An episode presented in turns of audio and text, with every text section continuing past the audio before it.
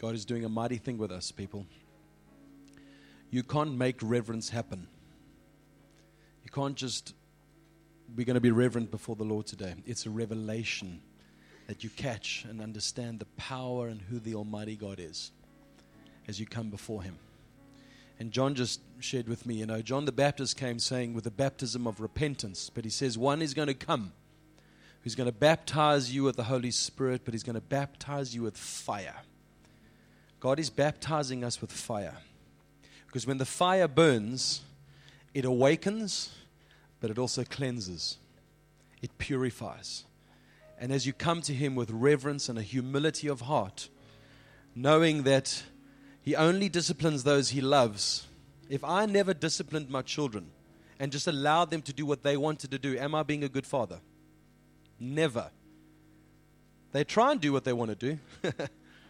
But because I love them, I create a safe environment, I create boundaries for them, and I discipline them in love. You see, I've realized too, when God is angry, I'm angry with my kids sometimes, but it's never out of the foundation of anger, I want to hurt them. It's out of anger from love. You understand that? That's how God's anger and wrath is towards, from the whole Bible, is always foundation in love. We don't understand that. We all just think anger is anger. Oh, well, He's going to smite us. It's out of love. Everything about God is love. And when He's speaking to us clearly and He's calling us, all we need to do is respond and align our hearts with what God is doing in this season. And as we keep pressing in, He will continue pouring out to us. And it's little by little, you keep walking according to how He calls us to walk. And I'm going to preach for 5-10 minutes now quickly, and we're going to do all the other stuff at the end of this meeting. I feel the word that I've got is pertinent to where we're at, what God is doing here with us. And it was out of a prophetic utterance that Joe had given to me weeks ago about what God was doing with us. And then 2 weeks ago, Thursday night, we were having Golden Thread where we've gathered the worshipers, the prophets, and the intercessors, and we are pressing in to God and declaring it the heavenlies.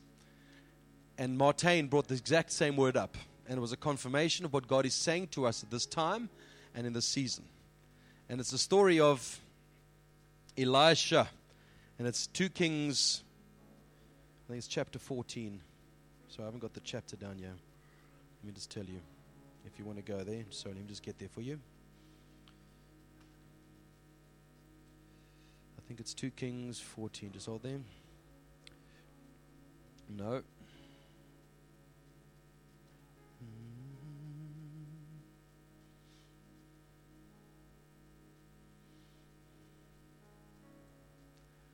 Sorry.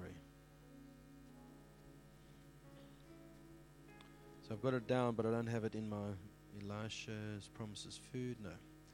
Anyway, it's in 2 Kings. It's around Elisha's death.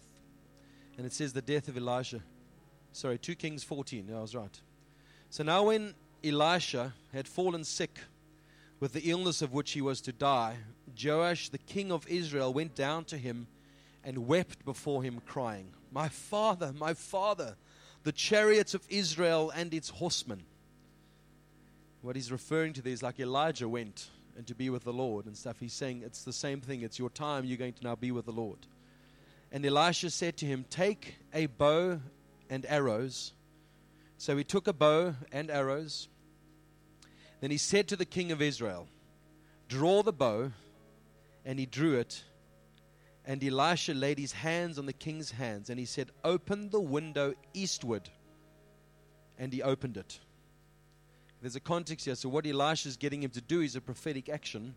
Open the window eastward and shoot this arrow out the window as a symbol and a sign of what God's going to do with you. So the symbolism of the eastward window, okay, in ancient times that looking to the east and eastward actually meant things like a foretime, antiquity, old times, to that which was before. Okay, so what we heard God saying to us in these times, forget the former things. So the eastward is a sign of don't forget what, don't remember what was, look to what I'm doing now. See, that's what Elisha was saying to him now in this time. It's a new era when Isaiah 42, verse 8, "I am the Lord, that is my name." God gave it to this me 2.5-3 years ago. We've carried this. I give no, that is my name. My glory I give to no other. nor my praise to carved idols. He is jealous for our love. Behold, the former things have come to pass, and new things I now declare. Before they spring forth, I tell you of them. Has he told us of them? He's told us. He's told us. It's primed us, ready us. Isaiah 43, right off that. Remember not the former things, nor consider the things of old. Behold, I am doing a new thing. Now it springs forth. Do you not perceive it? Do you not realize it? Do you see what he's doing in these times? See, in the East also speaks of the rising of a new day. The sun rises in the East. That's that way. And you see it coming over the mountains in the morning. It's beautiful. So one of the things that I said as we started the meeting is that what took place yesterday, you see, is gone. You can't get it back. The consequences of yesterday will carry you. Okay? But that's a new day. We can see, and we don't live life from this side of going, that was over. Let's start afresh. It's actually setting a standard. And so right in the beginning in Genesis, how God set an order in place with the day, he says, here's the line that says, you see in Genesis a lot, it says, there was evening and then morning the first day. The day starts last night. We all have our clocks and times that we work out, but your day began last night. You want a better day today? Go to bed early. It starts there. Pain in the night, joy in the morning. His mercies are new every morning. So there's an analogy there. Whatever darkness, whatever valley, whatever you're walking through, morning always comes. Mercy always comes and is poured out to you. But you have to walk through that. You've got to go through those struggles. You've got to go through these things. That we felt this morning was, for me, was a almost God saying, in a way, you want to feel what this feels like when you do it on your own? You want to try this stuff on your, without me? Let's see what it feels like. It's not like, eh? You don't want to do any of this without God. And his mercies are new to us every morning. Okay? And a new dawn is dawning upon the church in this hour and this time. Not just us, it's happening around the nations of the world. There's a guy, Lou Engel, in the States who, he said, if I was asked one question of what I could ask of people to do and for a move of God to come, he said, I would ask them to do a Jesus fast and to put 40 days aside. And he's called a global fast because it's not because of who he is, but it's because the times we're in. And what God is saying to us is, as his people, respond to me. Respond to what I am doing in this season. And we have our rhythms in this church, and we've done our 21 days, and God's spoken to us, but he's continuing speaking to us. And we abide to his voice as he leads and he guides us. You see, the flourishing and the victory of the church that we say is not this abstract statement of like, the church is arising and it's this time, this season, this new dawn it's coming into. What is the church? It's you and me. It's you arising. It's you standing in power. It's you being an overcomer. It's you having the courage of the gospel of the kingdom inside of you. It's you being not ashamed of the gospel anymore. It's you standing on the truth of the word. It's saying no to these human rights people that want just everything their own way based upon what they want, not upon the word of God. That's what it is, not just this abstract thing of the church is arising. It's you and me are arising in this scene. And that word flourish, we wanted the church to flourish. Flourish is actually a good word. It speaks of, you know, things, animals, plants, living organisms, but people as well, grow or develop in a healthy or vigorous way. Think about the church growing in a healthy and a vigorous way, especially as the result of a particularly favorable environment. This is a favorable environment for you to flourish on the things of God and for you to become the answer to your workplace, for you to become an answer to your community, for you to arise and shine with what God's placed in you. So that first part of him shooting the arrow out eastward is forget what was. Put it aside. Forget your past. The enemy can only remind you of your past. And he trips us there all the time. Yeah, but you see, you know, Craig, you know, I know what you were. I know what you were. Yeah, you check your lives. And what you do. Oh, yeah, no, man. Given the truth. I'm not that anymore. And that's the arising of who you are in the Almighty God. And then Elisha said, shoot. And he shot. And the Lord's arrow of victory, the arrow of victory over Syria, For you shall fight the Syrians in Aphek until you have made an end of them. So the whole shooting of the arrow was a sign of victory that God was giving to the people of Israel. Us forgetting the former things, allowing God to speak to us and work in this time is a sign of His victory over us, that we are rising in this. And then Elisha said to him, take the arrows, and he took them. And he said to the king of Israel, strike the ground with them. So you can imagine he's holding 4, 5, 6 arrows in his hand, and he struck the ground 3 times. 1, 2, 3, and stopped. And then the man of God was angry with him and said, you should have struck the ground 5 or 6 times, then you would have struck down Syria until you made an end of it. But now you will strike down Syria only 3 times. Okay, so what happened in that action there? And I really feel it was a test that he didn't know he was in. Do you know that, and I've preached on this here before, that you don't know you've been tested until you fail or pass in life as God speaks to us. You don't know until you're actually in it sometimes. And then you've got to ask, I think I'm being tested here. And there's the response and how you respond to what God is doing. You don't know until you push through it. And his action determined the outcome. Okay, now there's a difference in acting and doing things in the flesh and doing things by the Spirit. Okay, so here's some passages. John 3:6 says that which is born of flesh is flesh. That which is born of the Spirit is spirit. This is Jesus talking to Nicodemus about you needing to go back into your mother's womb. He's like, well, how do I do this? He's speaking of being born again. Flesh births flesh. Spirit births the Spirit. Galatians 6:8 says, the one who sows to his own flesh will reap from the flesh, which is corruption. But the one who sows to the Spirit will from the Spirit reap eternal life. And let us not grow weary of doing good, for in due season we will reap if we do not give up. So yeah, I think what happened here is the action of the king hitting the arrow 3 times in the ground was he was only doing because he was told to do it. Do we live our Christian walks by me telling you what to do all the time? You will remain immature and keep sucking on that bottle and drink milk your whole life. If you're waiting for me to tell you what to do, happy sucking.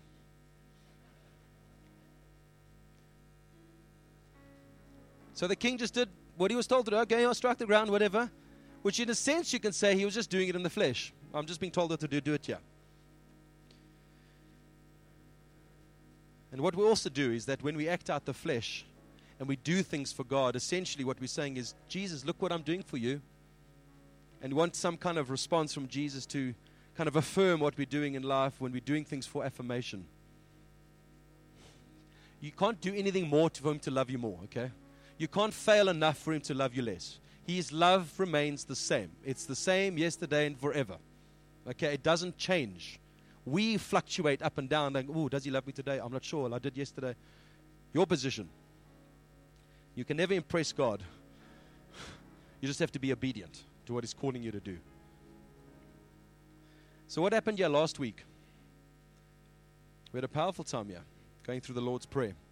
I know chains were broken off. I know demonic powers were set free and over people's lives and hearts. God did a deep work in hearts. I saw many of you being moved. Even today, God's moving in a depth of our hearts here. But we have to take what He gives us and build upon it. Not just go, okay, that was, and now the next thing, and we kind of weirdly just move on, but don't actually regard what God is doing with us here. Like I mentioned to you earlier, is that the thing of getting back into old habits of thinking, old habits and actions that draw you into a place where you constantly feel you've got to keep affirming and come to the cross all the time with the things of God. Yes, that's the power of what it is. But if you're going to keep in that cycle, you're going to be ineffective for the kingdom of God. And this is what God is saying to us in this time. He's calling us deeper. He's calling us higher. And this whole action of... And so what I'm trying to say there is that your posture and the positioning of your mind, body, and spirit is your victory. Posture and position is your victory. If you're constantly going, oh, woe is me, that's not a good posture. It's victorious, an ambassador for the living King. I had a very interesting dream yesterday morning, and I woke up, and I dreamt that I was in some kind of shop and store, but there was this, like, looked like 2 bricks in the middle of the floor that seemed to be some kind of holy symbol for this person that ran this shop. There was nothing in the store, just as this light blue kind of color all the way around. And this guy ran his fig. And I remember standing over this brick and saying, all power that you think you possess and stuff, I break your power. And I released the Spirit of Jesus in this place. And I set a tone. And I set, in my dream, I set an atmosphere in this room. And then I was sitting talking with somebody, and they were like, wow, it's different here. What happened? And I was explaining, well, this is what happened. You see, there are principalities and powers. And this is how it plays out. But we have with Jesus inside by the power of the Spirit to dictate and set an order of what takes place in the surroundings. When we go into places, and she was like, wow, that's amazing. And then asked that fatal question I have to deal with people all the time. What do you do for a living? And I've actually decided what I'm going to start doing with people. When they ask me that question, I'm going to go, okay, what I'm going to do is I'll play a game with you now. Okay, I'll play a game with people so that when I tell you what I do, okay, now not some exotic dancer or something that you think I might be. I have the physique for that, but I won't do it in front of you, okay? But as I tell you what it is, I want to know what your very first thought is, okay? And I want you to tell me what that is. So I'm going to play this game with people. So they're going to say, and I'm a pastor, and I want to know your very first thought because that's going to create the conversation. But you don't look like a pastor. But what does a pastor look like? See, so I'm going to create anyway. So this is my dream, and I thought it was a very interesting dream that I had. But I thought this is the reality of what God is calling us into: is that wherever we go, you see, you carry the power and the anointing of the living God to set an atmosphere, to set things in order. And I want to challenge you now with this, and I'll get back to this 3 striking on the ground. Some of you might go home to a very difficult circumstance. That circumstance and that environment, whatever it is in the house, does not dictate to your joy. You get the opportunity to set the tone in that place. And I want to challenge you this afternoon, going home, carrying joy in your heart. You go and set an order in the Spirit over that place. Because it takes courage. It takes the belief of what you carry. Okay, and when your flesh responds to the despair in the environment around you, you fall into, you come under that. But when you start seeing things with spiritual eyes, okay, and you see the work of the enemy and you see him operating, you get the choice and you get the option to work in the opposite spirit. And that's where the freedom comes. That's where the breakthrough comes. That's where life is. But you actually have to do it. You can't just sit there and go, oh, all of this. You've got to put it in order. That was my dream. I walked in there and I set the tone. The atmosphere changed, right? And actually what the shop guy said to me, stop. Because something had shifted in what he was holding power over something shifted. You see, so you can get into environment shift. I want to challenge you all that you go to. Who goes to work tomorrow morning? It's only 30% of your work. Wow. We need to preach on finances. Okay? You all go to work tomorrow and you have a choice and now you set the tone in that place. And I want to put it to you. Walk in there with the power and the anointing of the Holy Spirit and walk in and set the order in the Spirit. It's not taking it out on your boss. Say, look here, China, today things are going to be different, eh? And you're carrying your Bible under your arm and say, today's a new day. Like my dad always said, this oak that was so spiritual and he's working so hard there. And he says, you know, he's doing all the spiritual stuff, talking to people in the office and praying. And he says, well, I work for the Lord. And my dad said to him, well, let the Lord pay your salary at the end of the month, pal. So you've got to do your job. You've got to be diligent at your work. You've got to, Paul and Peter always speak about these being, you know, as slaves to your masters and honoring them. Honor the people in your workplace. But in the Spirit, you set the tone. Walk in there and set an order tomorrow morning. Because if you come under it, you'll stay under it. That's what God's calling us to rise. And I believe this move of God, we speak about revival and God moving with us. Part of it is not going to be more meetings. It's not going to be more meetings. We're going to have you in revival and just going to, yes, God's going to pour out to us. But part of this revival is a kingdom people being released into every part of society and setting the order. In parliament, in business, in government, in family, everywhere we set the tone. And you know what? You can't do it unless you believe it. Until you actually say, you know what? Enough's enough. I'm so tired of how things operate in this area and how we operate and how we work and you set the order. And you know what? You just got to walk in and pray in tongues and speak. And then what you do, when you start seeing with spiritual eyes, you start becoming aware and open to the realm of the enemy. He then gets exposed. And you're like, I see you, despair. I see you. So what I'm going to do is I'm going to declare hope over this place this morning. And I'm going to come in the opposite spirit. And I could see you, lust. I could see you, wickedness. All these things in the office, you see them. and you dictate the opposite spirit and you live the opposite spirit, watch what will happen. Are you believing me? That's what God's calling us to do. This is a season and He's arised. That's why He's breaking our hearts here. That's why He's breaking our hearts. See, here's the thing. The king strikes the ground 3 times. And why I'm saying it's like in the flesh that he did that, because we often just do things like, oh, okay, well, let's just do that. And you do that. When you walk into your office in the flesh and just think, oh, well, this is what it is, you will come under it. When you walk in doing things in the Spirit, you will recognize what's going on, and you set an order, and you set a place, you set the tone and the atmosphere, what happens in that place. If the king, he said, had struck it 5 or 6 times, God would have delivered them from Syria. And right at the end of that passage, it speaks about the son who was fighting, that he says, and they fought, and they came and took them, and then so-and-so died, and the king died. They came back, and it said that 3 times Joash defeated him and recovered the cities of Israel. They only got 3 back, and according to what he had said in place. So I want to tell you as a people this morning, how desperate or how more determined are you to live for the things of God, or that you just do it like, ah, yeah, okay, cool, let's see how much God will do you, 1, 2, 3, okay. Elisha was angry with him because he didn't do it in the Spirit. He didn't do it from a place of, yes, we will find deliverance. Come on, come on, come on. Yes, we want deliverance. We want deliverance. See the difference? When you're doing it in the Spirit, there's a rising inside of you that you're doing it beyond your own ability. You are doing it with the understanding of all things are possible. It looks impossible, but God, you will deliver us. You will deliver us.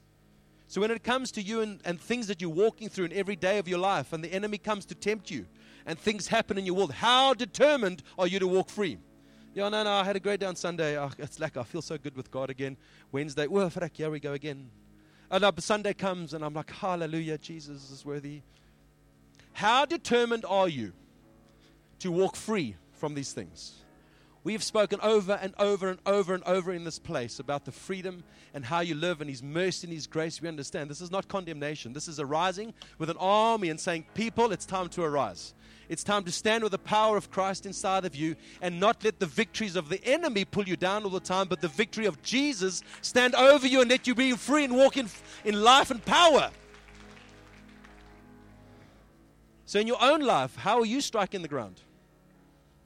How are you saying to that temptation, no more, no more, no more, no more, no more? Or just, ah, yeah, I like him, and I mean, just a little bit, yeah. Okay, I feel fine now. There's a determination. Sorry, Ilana. I've also been toying with the word of desperate and also determined. Because the thing is, I don't live desperate for Jesus. Because I'm like, oh, Jesus, Jesus, Jesus. Because desperate means no hope. Okay, I'm full of hope that my Jesus, the King of Kings, rules and reigns in my heart and life. I have tasted of His grace. I know His mercy to me. That's what empowers me every day. But when you look at South Africa, you are desperate. See the difference? I'm determined to live for the things of God and live for Him. But when we cry out for a nation, it's out of desperation because it's wicked. There's a rule and reign. So for your own heart, it's not desperation.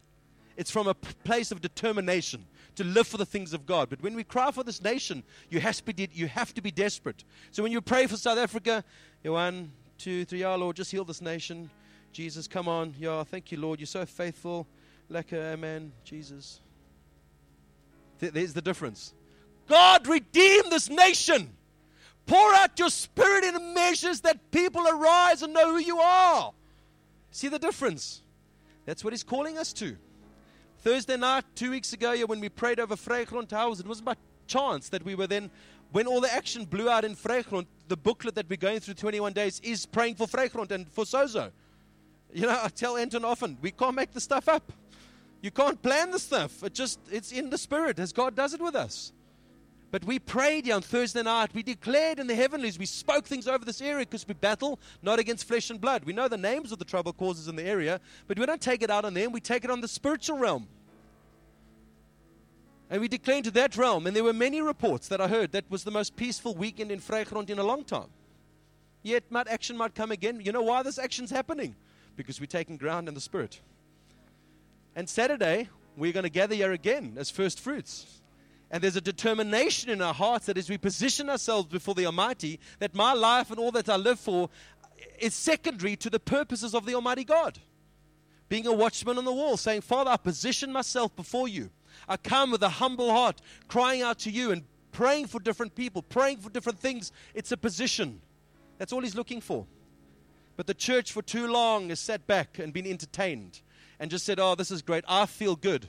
And there's a line I've got here that I remember. I must give this one to you. Don't settle for what the flesh is comfortable with. We settle too quickly. Like, I feel better with God now. Okay, and we hold back.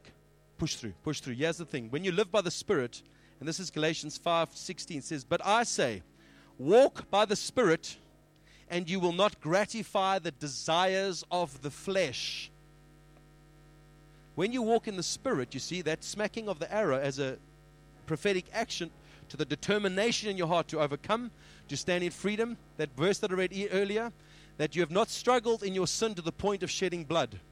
Who's shed blood here over conviction or over the struggle of temptation of sin in your life? Anyone? Who did? Your Lord and Savior, dealing with the temptation of forsaking the cross. Saying, Father, if it is your will, take this cup from me. Shedding blood with the pressure of him having to fight through this fleshly desire to walk away from the cross. But what did he do? He pushed through for us, folks.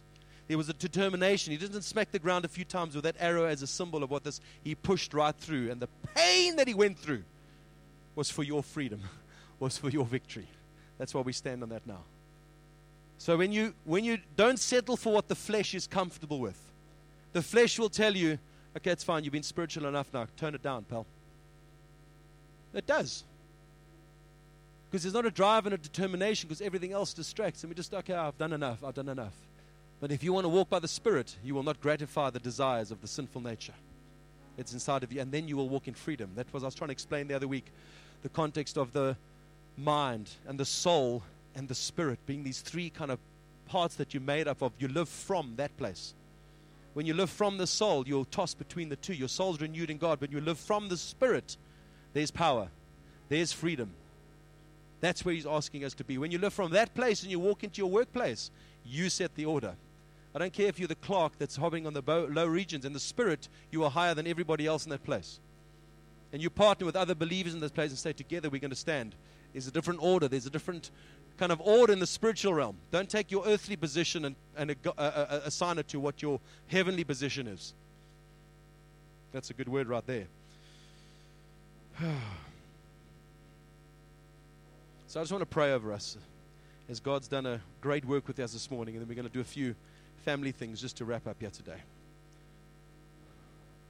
And you know what we're not trying to do is wring a rag here of getting everything out. You know exactly what God's done with us this morning. He's called us out, saying, my children, respond to me what I'm doing in this season.